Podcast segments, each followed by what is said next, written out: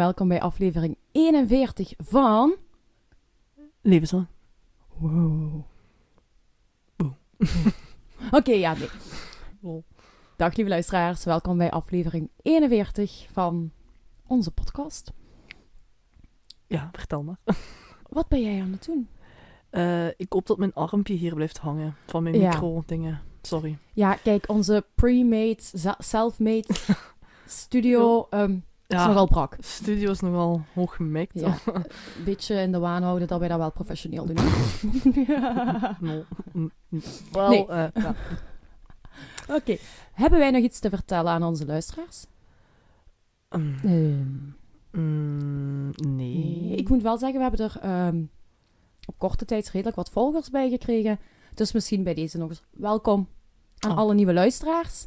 Ehm, voor die het nog niet weet, deze stem hoort bij eh, mij, Marie-Sophie. en de andere stem is van It's a me.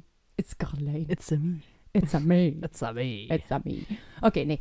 Ehm, ja, een hele lange intro gaat het denk ik niet worden. Daar heeft ook niemand goesting en tijd voor. Nee. Ehm, ga Ja. ik al iets spoilen over de aflevering? Nee, want dat gaat je straks toch doen. Door te vertellen. Haha. Ah. Dus je kunt beter gewoon vertellen. Oké, goed. Nee, lieve luisteraars. Ehm super korte intro vandaag. Ehm, ja, Ja, kort. kort. Gelijk altijd bij ons bijna. hè? Mm, Nee, dat is Ja. niet. Nee. Nee, heb- vind Maar nu zit je weer lullen, dus dan wordt hem helemaal niet kort. Oké, lieve luisteraars, we Ah. gaan er gewoon lekker invliegen met z'n allen. Zonder spoilers, zonder ook maar iets te geweten is, gaan we er gewoon dan lekker aan beginnen. Oké. Ik moet mijn knop vinden om die uit te zetten. Oh nee. Ah, wacht. Ik heb hem. Voor het verhaal van vandaag gaan we nog eens naar Rusland. De laatste keer dat we met onze podcast in Rusland waren was aflevering Geen Ik weet het al niet meer, maar het ging over Tamara Samsonova. De Killer Granny. Mm, heel ver weg. Weet je er nog iets van? Nee. Oké, nevermind. Ehm voor de luisteraars die ook niet weten over welke zaak we hebben, het hebben. We hebben alles Rusland behandeld in een eerdere zaak. Go check out that episode, waarvan ik nu het nummer niet exact meer weet. Ah, ergens. Maar we gaan dus naar Rusland en dan het jaar 2002. Mhm. En in 2002 zat Rusland in een nogal ernstig conflict met, Zichzelf. haha, altijd, met Oh. Tsjetsjenië. Oh. Also, eh, luisteraars, ik ga sowieso een paar keer over dat woord struikelen, hè. Rusland heeft precies altijd wel zo... ah. Dat is geen Rusland, hè. Hoe? Tsjetsjenië hoort niet bij Rusland, Nee, hè. nee, maar ik zeg, Rus- Rusland heeft precies altijd zo wat boel met iedereen. Ah, ja, niet Ja. ieder... Ja, oké, whatever. Ik ga er niet eh, verder Eh, over uit. eh, Het is nogal actueel, hè. Ja, het is actueel. Oké, goed. Nu, wat is er dus gaande in 2002? Dat is niet begonnen in 2002, maar in 2002 ging het nog. Er was namelijk sprake van de Tweede Tsjetsjeense Oorlog. Die op dat Mhm. moment nog in volle gang was. En we gaan er eens even een korte geschiedenisles van maken. Dan ga ik je vertellen wat dat er in grote lijnen, waar dat die oorlog over Ja. ging. Rond de eeuwwisseling vecht Rusland twee oorlogen uit tegen, de rebe- tegen rebellen van Tsjetsjenië. Nadat de Sovjet-Unie uiteenvalt, roept Tsjetsjenië eigenlijk voor onafhankelijkheid. Zij willen dus een Mhm. apart land zijn en niet meer bij de Sovjet-Unie Mhm. ho- horen. En Rusland, zoals we Rusland kennen, is daar niet mee akkoord. Mhm. Rusland heeft zoiets van: nee, onafhankelijkheid was dat. Wat is onafhankelijkheid? Ja, Rusland weet het niet. Russia doesn't know. nee. Nee, inderdaad. Hè, dus Rusland probeert, probeert in te grijpen en zo ontstaat dan in eerste instantie de Eerste Tsjetsjeense oorlog. Die dat officieel liep van 11 december 1994 tot 31 augustus 1996. Dus Mhm. een goeie anderhalf jaar. Oké. Ja? Ja. Nu, die Eerste oorlog is dus gedaan, maar het lukte niet zo goed om al die gemoederen te Ja. bedaren. Mhm. Waardoor dat er eigenlijk in augustus 99 de Tweede Tsjetsjeense oorlog begint. Mhm. Het conflict was dus belangen na nog niet ehm, opgelost. En deze strijd wordt echt met geweld gevoerd, waarbij dat er ehm, zelfmoordaanslagen zijn. Er wordt ook gewoon ja, gemoord. Mhm. En ja, eigenlijk alles een beetje wat bij een oorlog komt kijken, was hier ook het geval. Hè? Veel Ja. geweld, burgerslachtoffers.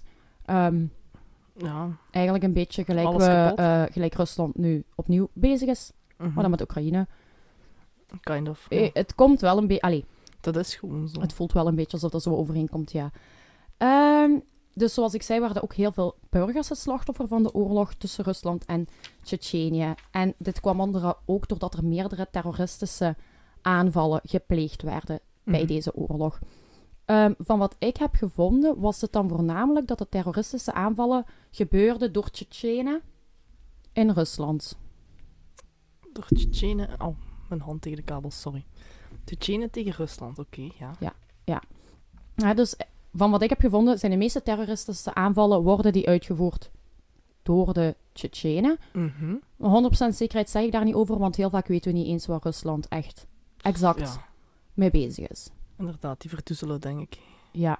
Heel veel, ja. Ehm, nu, ons verhaal van vandaag is er zo een over zo'n terroristische aanval, Mhm. eigenlijk. En namelijk, het gaat over de gijzeling in het Dubrovka Theater in Moskou in 2002. Mhm. Heb je er al ooit van gehoord? Nu, wel. Nu, voor de eerste keer. Ja. Dus Ja, al- 2002, hoe oud was ik? Zeven? ja, zeven. Dus Ja, geen besef op dat moment. op dat, laat ik zo zeggen, op je zevende zult er nog niet al te veel van meegekregen hebben. nee. Nee. We zullen dus beginnen aan het verhaal. Op de avond van 23 oktober 2002 was het Dubrovka Theater volledig uitverkocht voor de musical Noordoost of Noordost. Mhm. Ja, En eh, ik heb dat heel snel even opgezocht waar die musical over ging. Oh. Het is een fictief verhaal over de ontdekking van een archipel. Een archipel is een eilandengroep Ah, ehm, ja. in het noorden van Rusland. Daarover gaat die musical. Ja. En met volledig uitverkocht bedoelen we dat daar dus tussen de 800 en 900 Mhm. toeschouwers waren op dat moment voor de musical. Ja. Nu, gelijk iedereen die wel eens naar musicals gaat of een show of inderdaad weet wel dat daar ook altijd pauze is in het midden. Ja. Hè, dat mensen zo wat een kwartiertje Gelijk hebben in of de zo. bioscoop. Gelijk zo, in de ja. cinema dat je dat ook hebt, dat mensen even naar de wc kunnen, nieuwe snacks kunnen gaan halen. Weet ik Mhm. veel. En dat was hier dus ook. En rond 9 uur s'avonds, op die 23 oktober, begint eigenlijk het tweede deel. Dus iedereen zit weer klaar, die cast ook, die beginnen aan het tweede deel. En op dat moment dringen er 40 gewapende mensen binnen. Gemaskerd en gewapend. En onder deze mensen Mhm. zaten eigenlijk verschillende groeperingen, waaronder eentje die ik nu al heel even uitlegt, uitlicht. Die komt niet meer verder, allee, ga ik niet meer verder op ingaan, maar wel even. Ehm, een aantal van de mensen die daar binnenvallen zijn leden van eh, de Zwarte Weduwe. Oh. Wat is de Zwarte Weduwe? Dat is eigenlijk een vrouwelijke groep van zelfmoordterroristen. Oh. Ja. Oké. Inderdaad. Ehm, dus daar kwamen er ook van binnengelopen. Die vrouwen die droegen allemaal bomvesten rond hun. Ja. En bij binnenkomst schoten de indringers Mhm. met de geweren in het plafond om wel duidelijk te maken van eh, Nou ja. hier is het gelijk niet meer oké. Nu, op dat moment worden alle toeschouwers en zowel zowat alle castleden daar ter plekke gegijzeld door deze Ja. 40 bewapende, gewapende mensen. Mhm. Een aantal van de performers die daar wel waren, achter de eh, coulissen en zo, die, een aantal van hen waren op dat moment eh, toevallig tijdens de inval in de backstage, waardoor dat ze toch nog zijn kunnen ontsnappen via een openstaand raam. En die hebben dan wel de Ja. politie kunnen verwittigen. Ehm, Hm. In totaal zouden er wel ongeveer 90 mensen zich nog zijn kunnen ontsnappen of hebben zich kunnen verstoppen Ja. op een plaats waar die, Ja, aan, waar die, waar die gijzelnemers, eigenlijk, het zijn gijzelnemers, waar die gijzelnemers Niet aankonden. Het was één grote chaos, waarin dat sommige mensen ja, hysterisch werden. Ja. Sommigen vielen gewoon flauw van de angst. Ja, ja. En dan had je ook nog zij die tegenovergesteld waren en eigenlijk heel rustig bleven. Eigenlijk op het moment dat er werd verkondigd dat ze in een aanval zaten. Mhm. Ja, dus die, terror die, ja, die terroristen Ja, ja. hebben zich gekeerd naar dat publiek en die hebben gezegd: jullie zitten hier, wij zitten hier in een aanval en jullie zijn onze gijzelaars Mhm. eigenlijk. Nu, het ging dus effectief in dit geval om Tsjetsjenen, die dat allemaal deel uitmaakten van een islamitische separatistische groepering. Mhm. Ja, Ja, Dus- veel religie komt er ook weer een beetje bij kijken. Ja. En ze, inti- ze identificeerden zich eigenlijk allemaal als leden van het Tsjetsjeense leger. Oké. Zeggen ze. Mm, Was ja. dat zo? Wa- waren het Ja. echt leden van het leger of waren het rebellen? Dat weet ik niet. Maar ze, weet, zij ja. zeggen toch dat ze van het Tsjetsjeense leger afkomstig zijn. En hun leider, Mofsar, Mofsar Parayev, die vertelde aan de gijzelaars dat hij en zijn team niks tegen de buitenlandse aanwezigen daar hadden. Wat bedoel ik daarmee? Ja, dat is daar een show. Mensen komen ook op vakantie. Nou ja, oké. Of ja. zo. Dus, Dus niet zeiden- Russen. Ja, dus niet Russen, daar hadden ze niks op tegen. En ze zeiden ook, kijk, indien dat jullie ons een buitenlands paspoort kunnen voorleg- voorleggen, worden jullie vrijgelaten. Maar de Russen, Mhm. die blijven hier binnen. Dat, ja, daar komt Ja. het eigenlijk op neer. Nu, er worden inderdaad wel wat mensen vrijgelaten, maar daar kom ik eh ietske later, Later. nog Ja. op terug. Nu, deze terroristen, die, ja, die gaan daar niet zomaar 850 man gijzelen, want zou rond de 850 zijn geweest in totaal. Eh, ze kwamen namelijk met een eis. Ze eisten de onvoorwaardelijke terugtrekking van de Russische troepen uit hun land. Mm, ja. Om zo eigenlijk de oorlog te kunnen beëindigen. En dat dan in ruil voor de gijzelaars vrij te laten. Ja, ja. Ze gaven de troepen exact één week om zich terug te trekken en anders zou men de gijzelaars beginnen vermoorden. Dus weet ook, men zegt op dat moment al van, kijk, wij blijven hier een week binnen zitten met die mensen. Wij gaan Mhm. een week niks doen. Maar als jullie na een week jullie troepen nog niet hebben weggehaald uit Tsjetsjenië, Mhm. dan beginnen we ze hier allemaal, ja, dan gaan we ze hier Mhm. allemaal doden. Ja. En dat is wat er dan gezegd wordt. En er wordt op dat moment dan ook een videostatement gedeeld naar de buitenwereld, waarin dat de aanvallers zeiden dat ze bereid waren om te sterven voor hun doel. Dus het Fel. fel, hè? Ja, het, gaat, allee, het is hier niet even iets... eh, het is niet onbekend. Er zijn nog... Ja, dat hoort je wel Ja. vaker hè, van, van die verhalen, ja. Nu, hier is een vertaald deel van de tekst. Het is redelijk lang, maar ik vond het wel de moeite waard om erin te steken, dus ik ga het even gewoon voorlezen. Oké. Elke natie heeft recht op zijn eigen lot. Rusland heeft dit recht van de Tsjetsjenen afgenomen en vandaag willen we deze rechten, die Allah ons heeft gegeven, terugvorderen op dezelfde manier waarop hij het aan andere naties heeft gegeven. Allah heeft ons het recht op vrijheid gegeven en het recht om onze bestemming te kiezen. De Russische bezetters hebben ons land overspoeld met het bloed van onze kinderen. We hebben verlangd naar een rechtvaardige oplossing. Mensen zijn zich niet bewust van de onschuldigen die sterven in Tsjetsjenië. De sheiks, vrouwen, kinderen en de zwakken. Daarom hebben we voor deze aanpak gekozen. Deze aanpak is voor de vrijheid van het Tsjetsjeense volk. En er is geen verschil in waar we sterven. En daarom hebben we besloten om hier te sterven, in Moskou. En we zullen de levens van honderden zondaars meenemen. Als we sterven, zullen anderen komen en ons volgen. Onze broeders en zusters die bereid zijn hun leven op te offeren. Op de manier van Allah, om hun natie te bevrijden. Onze nationalisten zijn gestorven, maar mensen hebben gezegd dat zij, de nationalisten, terroristen en criminelen zijn. Maar de waarheid is dat Rusland de echte crimineel is.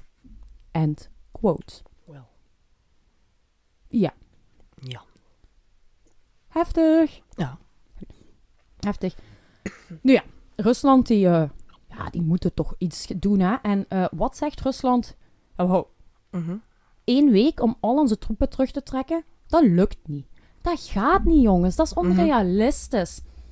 Ehm, mijn eerste vraag was gelijk: Is dat onrealistisch, Rusland? Of hadden jullie daar geen zin in? On- onrealistisch zal het wel niet zijn. Ik zeg niet dat je op een week tijd iedereen overal weg hebt, maar op een week tijd heb je toch wel al heel veel troepen gemobiliseerd. Of zijn ze toch op Ja. weg om weg te gaan? Dus Daarom.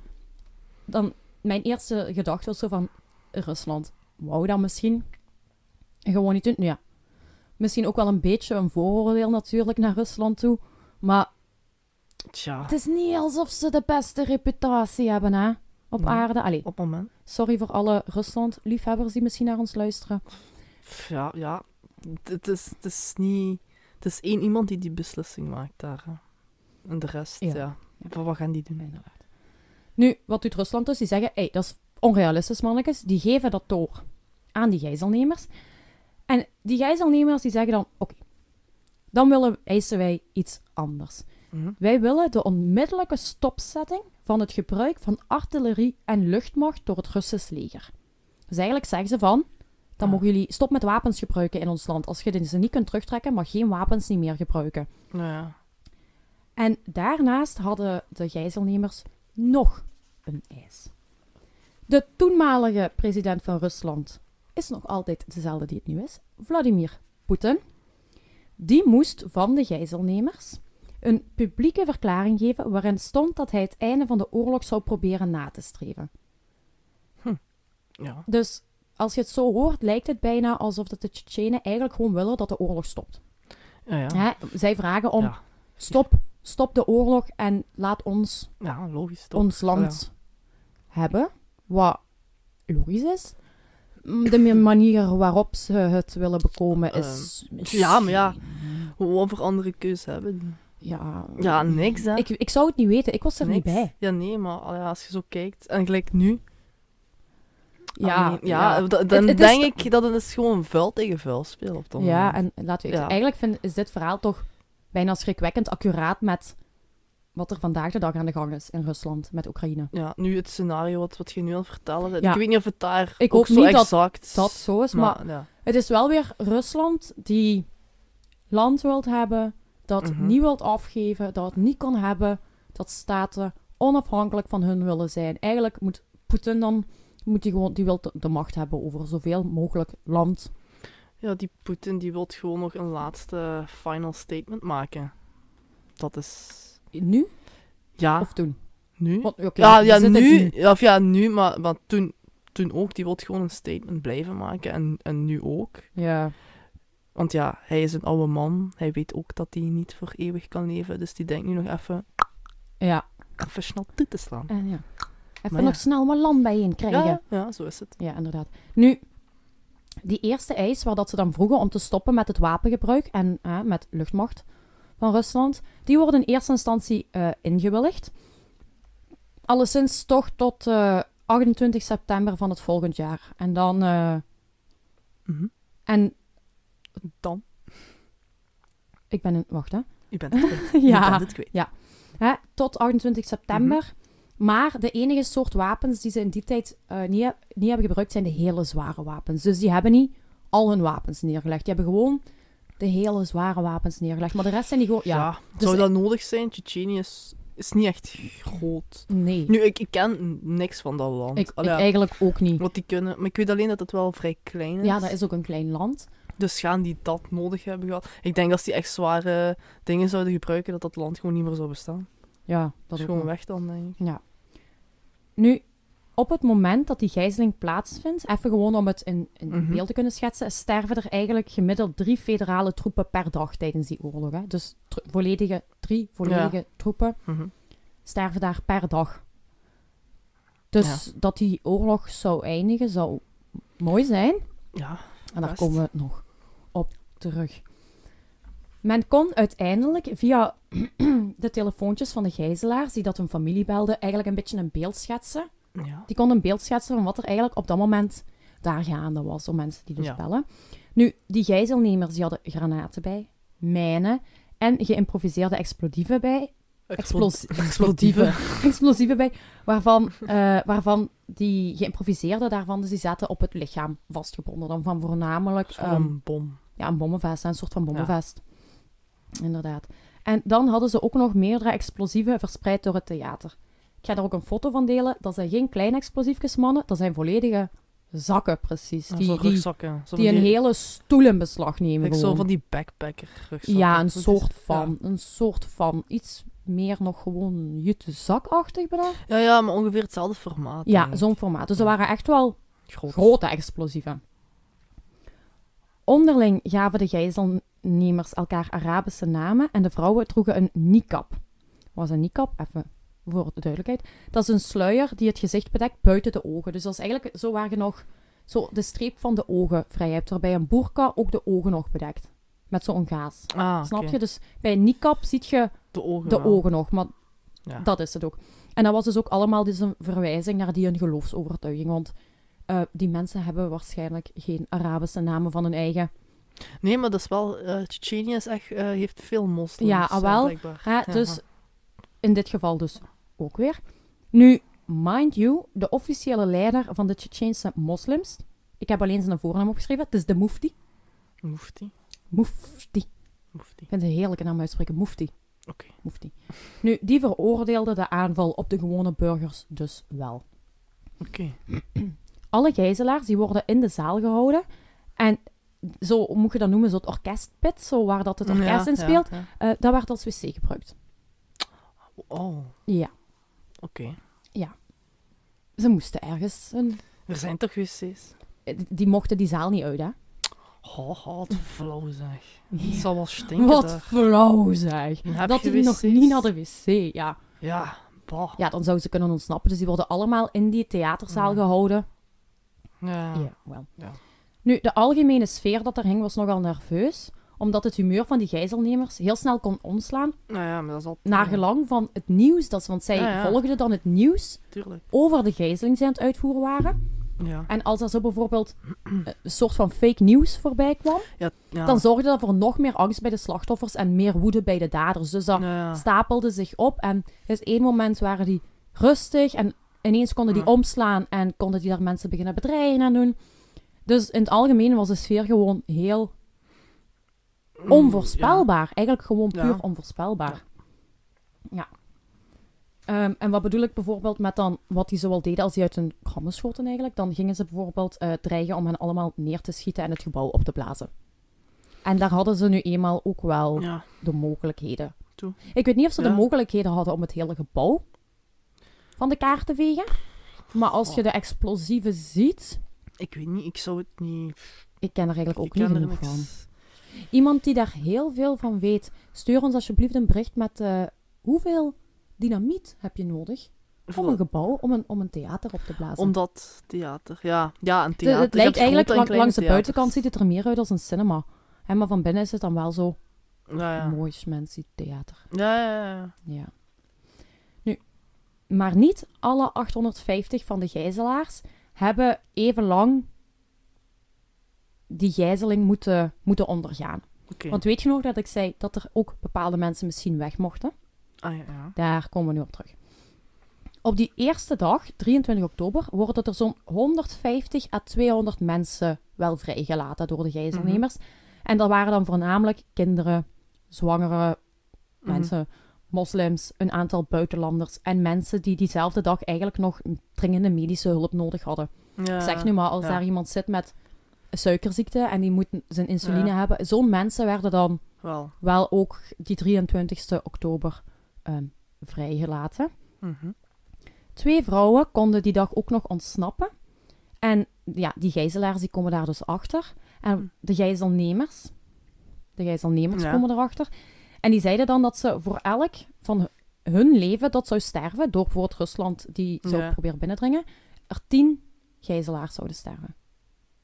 Dus Mhm. één leven van hen zouden tien onschuldige Ja. Russische, Mhm. vooral Russische burgers dan zijn, Ja. want daar had het dan toch op gemunt. Mhm.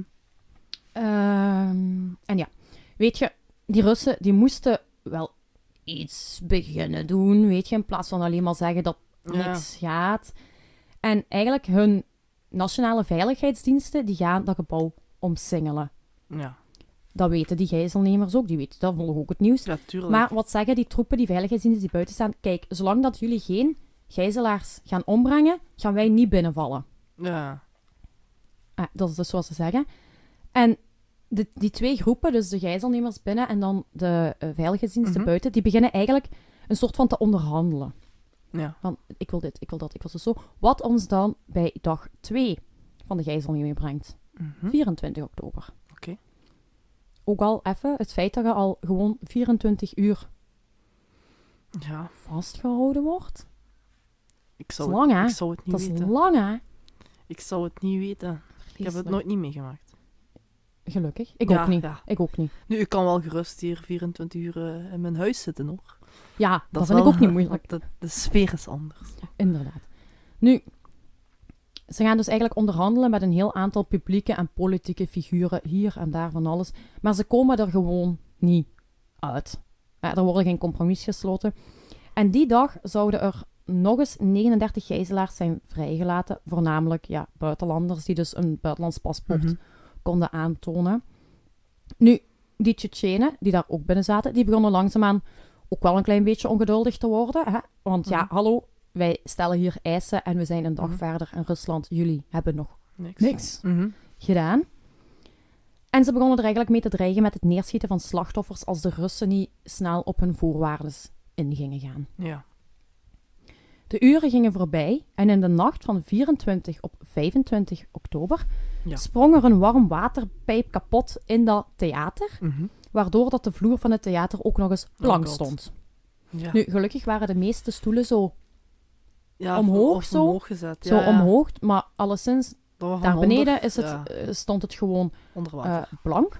Nu, wat was hier de oorzaak van? Ehm het lag aan de Russen.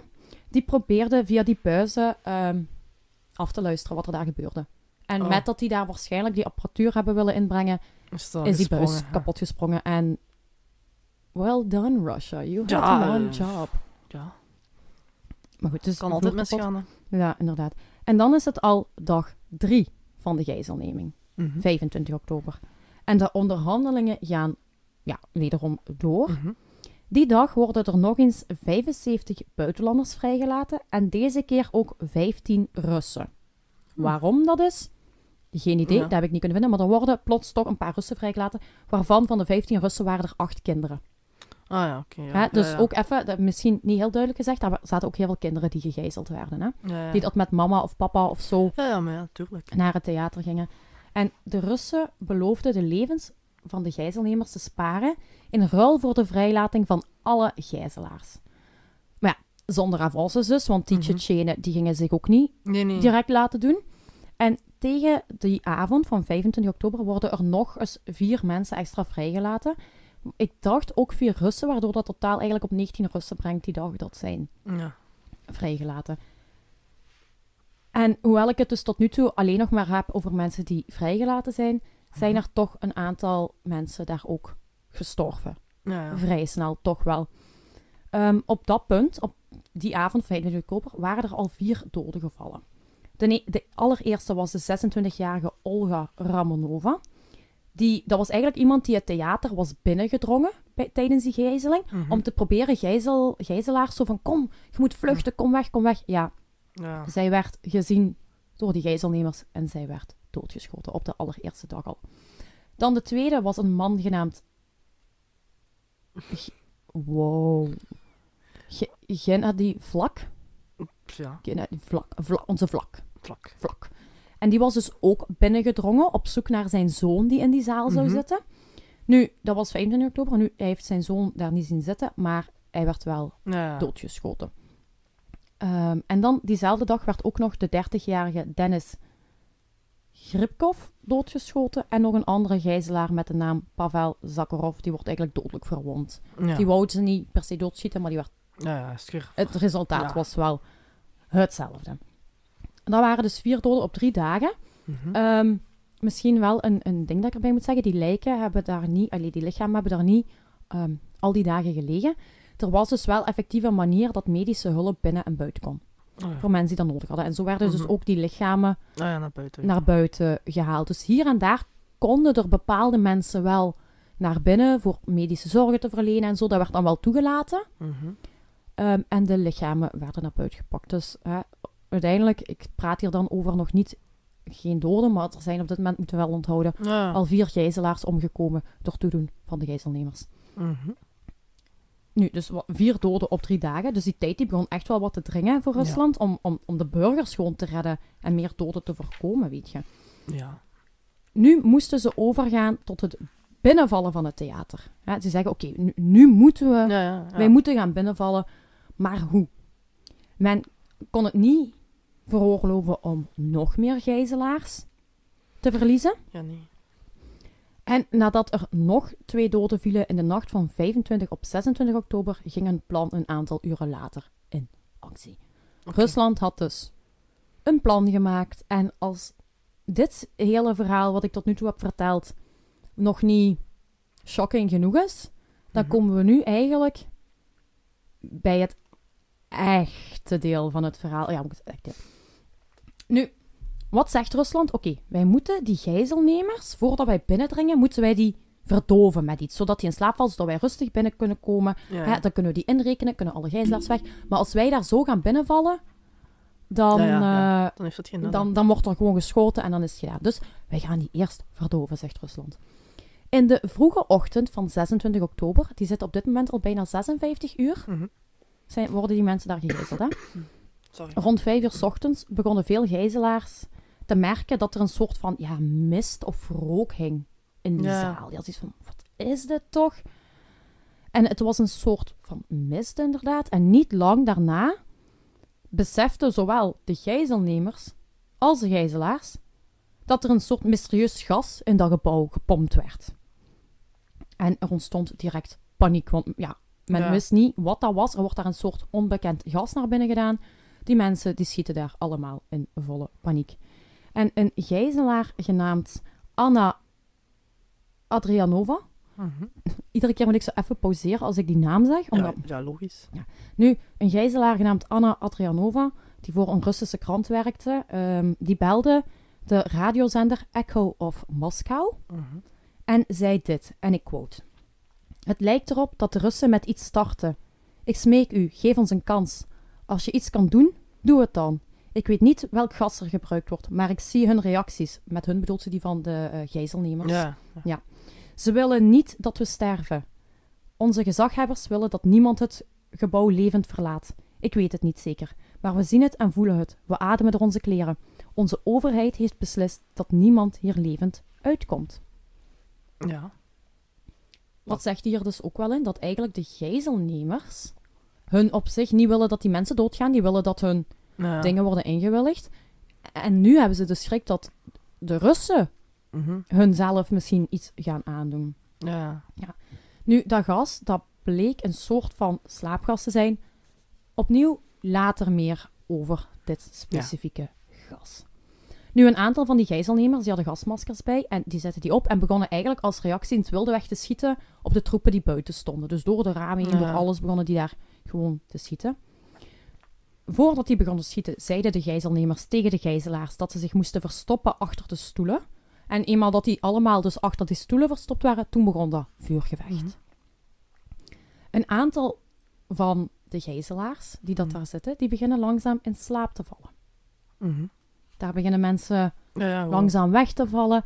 En na 30 minuten, dat was de tijd die de Russen dachten nodig te hebben om het gas te laten werken.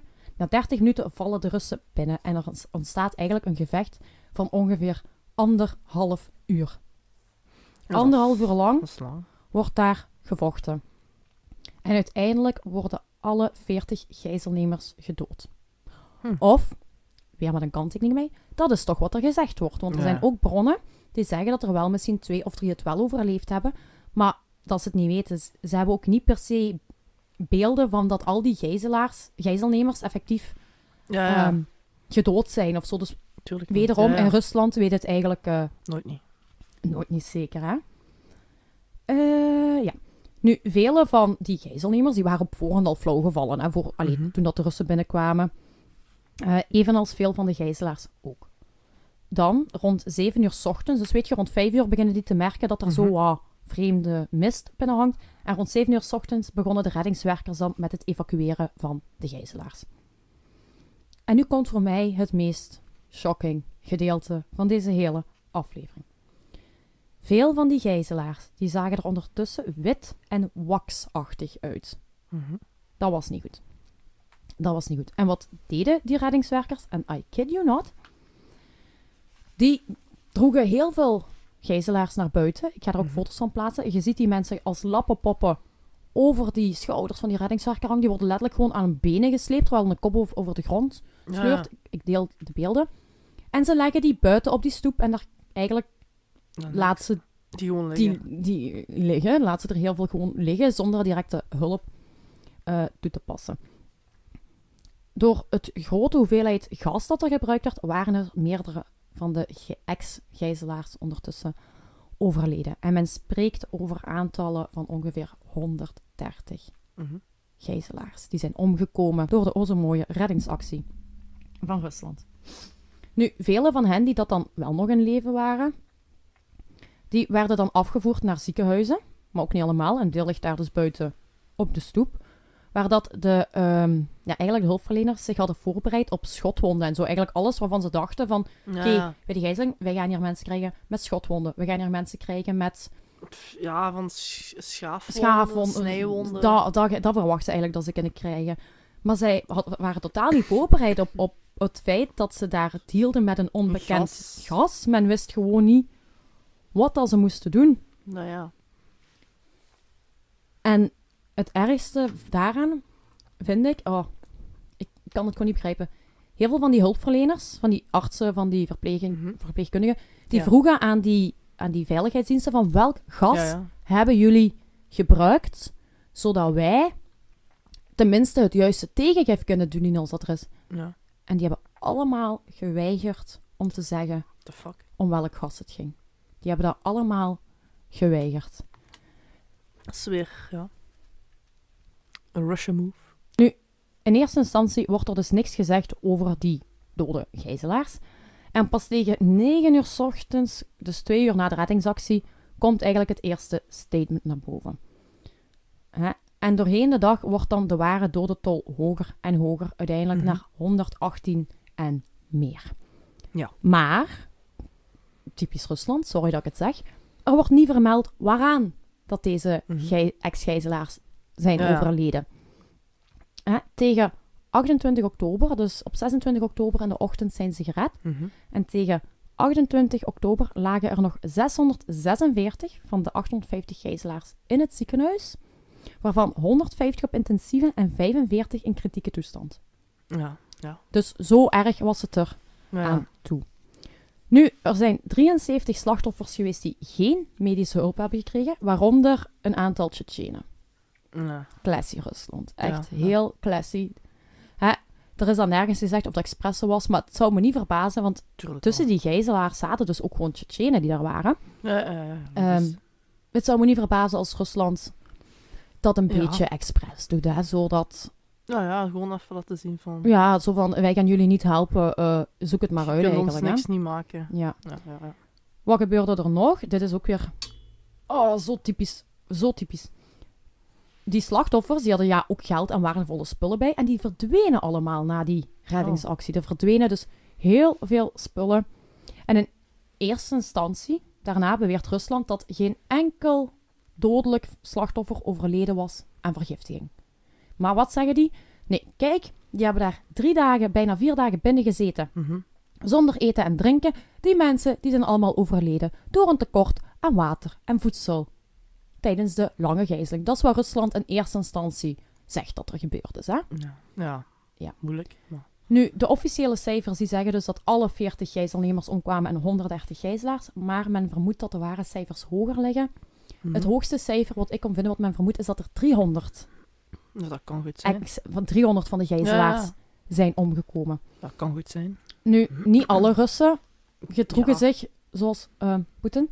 De Russische dokter Andrei Zelt, Zelt, Zeltsovsky, Mhm. jongens wat namen, beweerde dat op ene na Mhm. alle dodelijke gijzelaars het slachtoffer waren geworden van het onbekende gas en niet door de schietwonden. Dus die dokter, Ja, die Russische dokter- Ja, ja.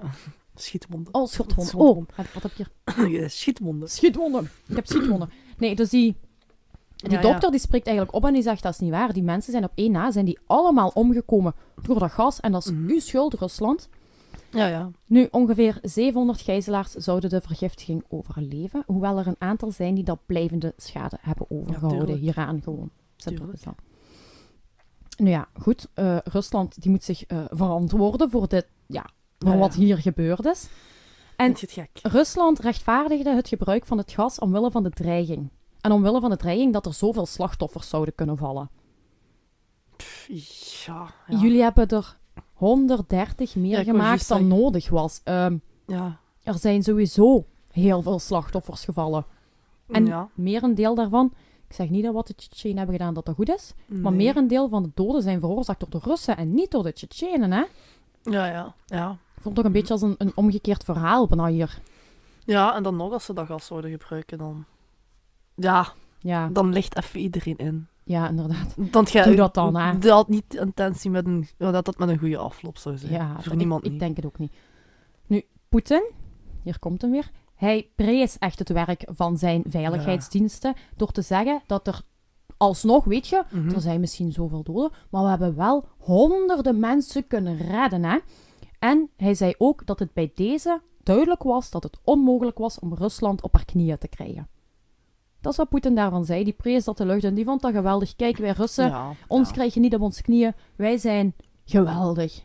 Ja, ten koste van wat? Ten koste van, Ja, hij is het altijd veilig. ten koste van 130 onschuldige mensen die gewoon naar een musical wouden gaan kijken. That's it, hè? En hij geeft er geen fluit om. Nee, hij het lijkt inderdaad... Hij geeft er geen fuck om, Nee, laten we hij geeft er geen fluit om. Nee. Hij geeft om niks. Nu, het had ook eigenlijk helemaal geen goed effect op de oorlog, want in tegenstelling tot wat de Tsjetsjenen eisten, vond Poetin hierna dat Rusland nog harder moest optreden tegen de Tsjetsjenen. Want dit kon niet, hè? Mhm. Dit kon niet, dus nog harder optreden. Ehm, de tweede Tsjetsjeense oorlog zou nog duren tot 16 april 2009.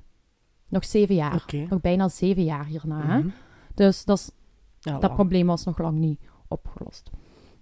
En ook bleek Poetins reputatie niet te lijden onder de dood van zoveel van de gijzelaars, zoals velen eigenlijk wel op dat moment hadden Mhm. gehoopt. Hè. Heel Ja, veel critici hadden gehoopt dat dit de val ging zijn Ja, van. Poetin. Dat Poetin hier gewoon, ja, dat hij er niet meer door zou raken. Dat hij daar echt niet mee kon wegkomen. dat hij daar niet meer kon wegkomen. Maar in december 2002, dus ja, was dat, drie maanden later, eh, claimde nog altijd 83% van de Russische bevolking dat ze tevreden waren over het beleid van Poetin. It's rigged.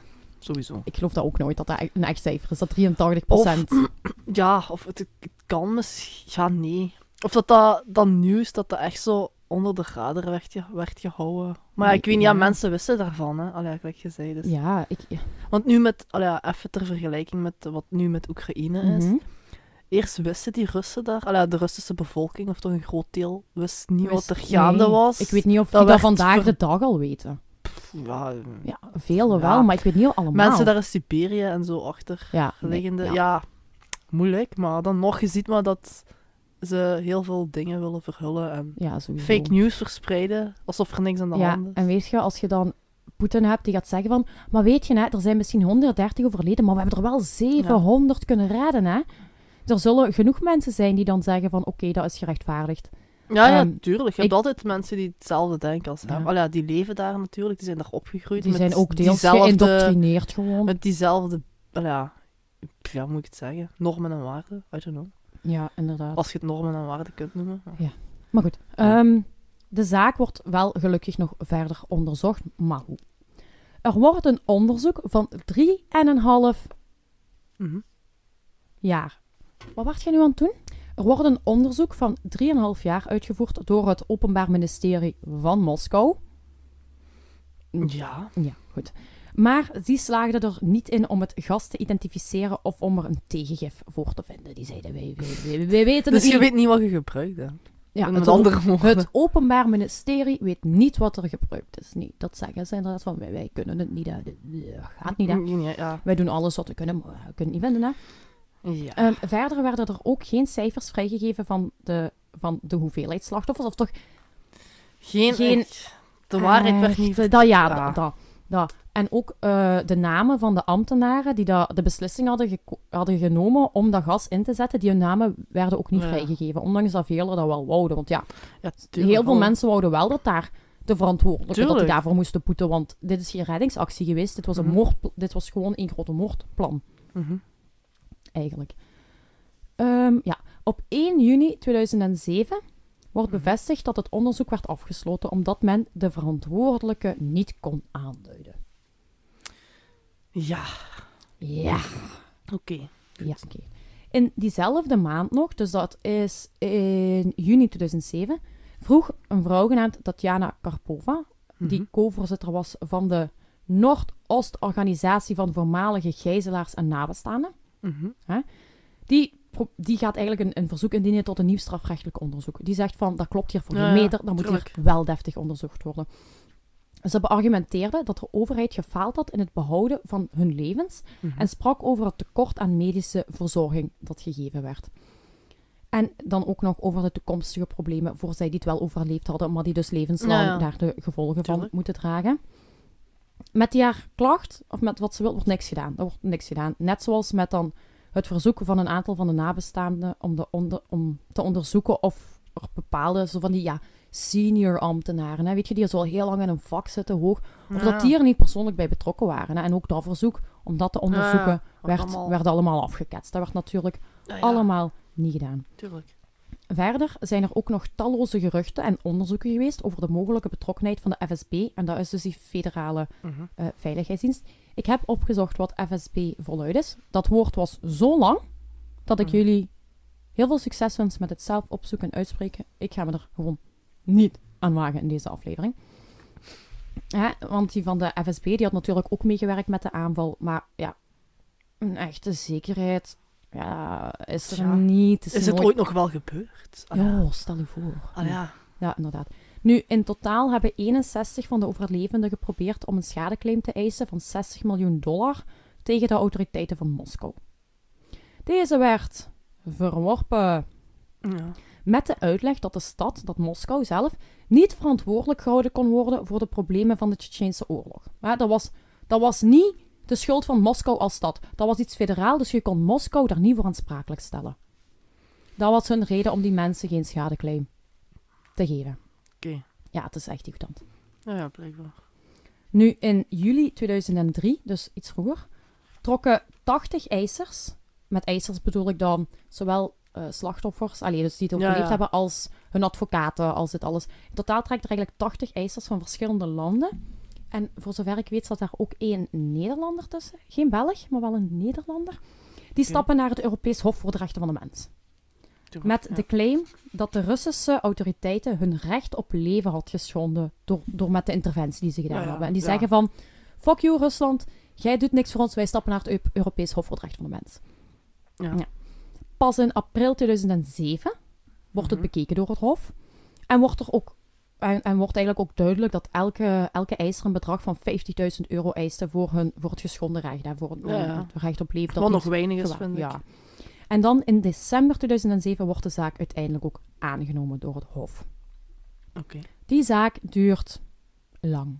Vier Ja. jaar. oké, ja. Na vier jaar, op 20 december 2011, Mhm. besluit het Europees Hof voor het Recht van de Mens dat Rusland aan alle 64 eisers, ik zei dat ze met 80 waren, maar van hen waren er 64 dus van de slachtoffers. Hè, die, Mhm. ja, weet je, die advocaten, die, ja, die, Ja, ja, ja, oké. krijgen niks. Hè.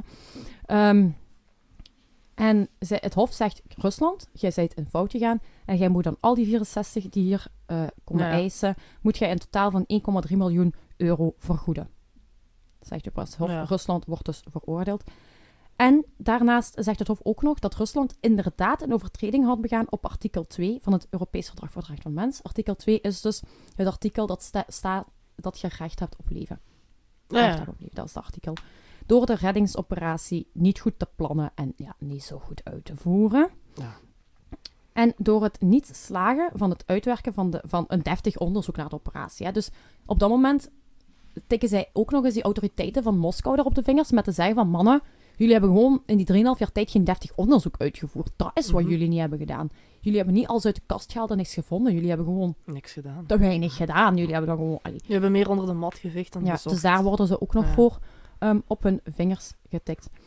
Nu, helaas stelde het Hof wel dat er geen sprake was van enige misstap door het kiezen voor gas. Dus het feit op zich dat ze gas hadden gekozen Mhm. als Ja. aanvalmethode, of moet je het zeggen, ja. dat, ja. was, dat was op ja. zich niet hun schuld. Daar, voor die keuze op zich worden ze niet berecht, Mhm. maar wel voor het feit dat ze die keuze niet te goed hebben gepland en Ja, uitgevoerd. ja, gewoon de gevolgen daarvan. De gevolgen Ja, ja, ervan ja. wel, wat Van feit wat, eh, ja, oké, je kunt dat doen, maar wat gaat je daarna doen om die Ja. mensen... Want ja, Of hoe zorg jij dat niet... eh ik weet dat je bepaalde mensen wilt elimineren, maar niet iedereen. Ja, daar hoeft ja, niet. dat hoop je. Allee, dat is toch het meest logische. Ja, inderdaad, maar vind ik goed.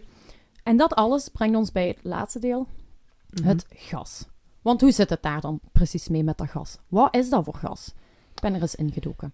Ehm, spoiler, het eh, verhaal, allee, het antwoord ehm, zal, niet zo, zal niet zo satisfying zijn. Maar goed, hetzelfde, van wat is dat gas? Hetzelfde vroegen die hulpverleners zich daaraf, hè, die dat zeiden van, ja, maar is dat uw gas? Eh, is dat uw gas? Dat is- dat is mijn gas, Is dat ja. uw gas? Mosterdgas. Mosterdgas, oké, dat is wat jij... B. Dat is wat jij vermoedt. Oké, voor zij die het niet weten, cyclon B werd gebruikt in de, In de concentratiekampen en de oorlogen. Mosterdgas ook, hè? Mos- ja, mos- dat we- of- mosterdgas ja, ja, ja, ja, ja. Of is dat niet, is dat niet hetzelfde? Nee, nee, nee, nee, dat zijn twee aparte. dat is zijn twee anders, aparte. dat is anders. Nu, degenen die dus deel hadden genomen aan die reddingsoperatie, die weigerden dus opnieuw om te zeggen om wat voor stof het ging. Dat werd niet gezegd. En ja, zolang je niet weet om welk stof het gaat, kunt jij geen tegengif Ja, ja, ja, hè? logisch. Nu, er zijn meerdere geruchten geweest die gaan dat het een soort anesthesiemiddel was. Hm. Tot de geruchten die zeggen van nee, we hebben hier te maken met zo'n chemisch wapen wat ze tegen ons gaan gebruiken, wat ze aan het testen zijn en wij weten nog niet wat dat is. Kan soms Zo, eigenlijk, het ging dus van een, een soort van anesthesie naar tot chemische wapens. Dat waren eigenlijk de geruchten Ja. die ver, verspreid waren. Meerdere stoffen die werden uiteindelijk ook vergeleken met dat gas, waaronder valium, meerdere soorten van opiaten en ga zo maar door. Van Ja. alles, van alles werd daar gecontroleerd, mee vergeleken, maar het matchte niet. Nu, een aantal dagen later reageerde de minister van eh, Gezondheid, Yuri Shevchenko, met de uitleg dat het gas hoogstwaarschijnlijk een afgeleide was van fentanyl. Ah, ja, oké. En dat er een afgeleide variant van fentanyl gebruikt zou zijn. Nu, voor zij die het niet weten, was fentanyl. Fentanyl is een opiaat. En eigenlijk lijkt het, ja, lijkt het op morfine, Mhm. maar dan zoveel, allee, dan zoveel keren sterker. Was dat niet iets voor een paard? Nee, dat was, nee, dat was nog iets. Jawel. Skitam, nee. Nee, fentanyl werd ook bij... Paarden. Ik dacht het wel, ja. Er was wel iets Of is dat dat niet ketamine? Nee, nee, nee, Nee, dat is nog iets anders. ergens in de... Ja, ketamine werd ook gebruikt voor paarden. Ja, ja, ik weet niet meer. Maar oké, goed. Alleszins, fentanyl, hè, dus een veel Zwaar, zwaardere morfine-variant. Zwaar verslavend. En dat is ook waar verschillende landen tegenwoordig echt een, een crisis doormaken hè, met Mhm. fentanyl. Hè, Mhm. en dat opkomt. Nu, het zou meer specifiek gaan over de verbinding 3-methylfentanyl, dus een afgeleide van fentanyl, die duizend keer sterker is dan morfine. En dit specifieke afgeleide, dus die 3-MF, 3-methylfentanyl, die was blijkbaar ook ontwikkeld in de Sovjet-Unie. In de tijd van de Sovjet-Unie Mhm. is dit gas daar, allee, Ja. de- deze stof daar ontwikkeld. Ook weer wederom zeer dodelijk.